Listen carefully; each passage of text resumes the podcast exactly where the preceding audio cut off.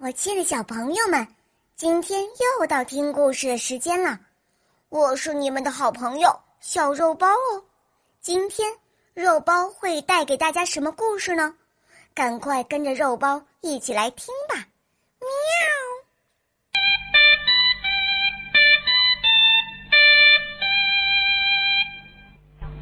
小果树生病了。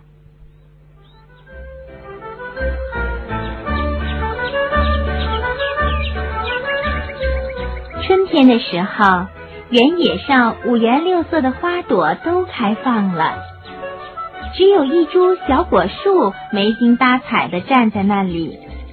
它呀，只开了很少的几朵花。小果树怎么了？它是不是生病了呀？住在原野上的小动物们可真急坏了。他们把啄木鸟医生请来，诊断了每一根树枝，没有发现害虫。勤快的小白兔把小果树树根底下的杂草拔得干干净净。能干的小象噗噗噗的给小果树浇了好多的水。可是。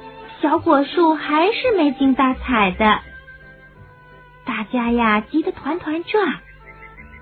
这时候，小果树有气无力的对小动物们说：“我亲爱的朋友们，别忙了，我的病是因为我脚下的土太硬了，我根本就吸收不到水分和养料。这可怎么办呢？”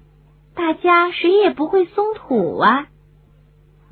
这时候，几只小蚯蚓从土里钻出来，他们对小果树说：“我们来帮你吧。”然后，他们就钻到小果树脚下的土里，用力的钻呐钻呐，把泥土钻的又松又软。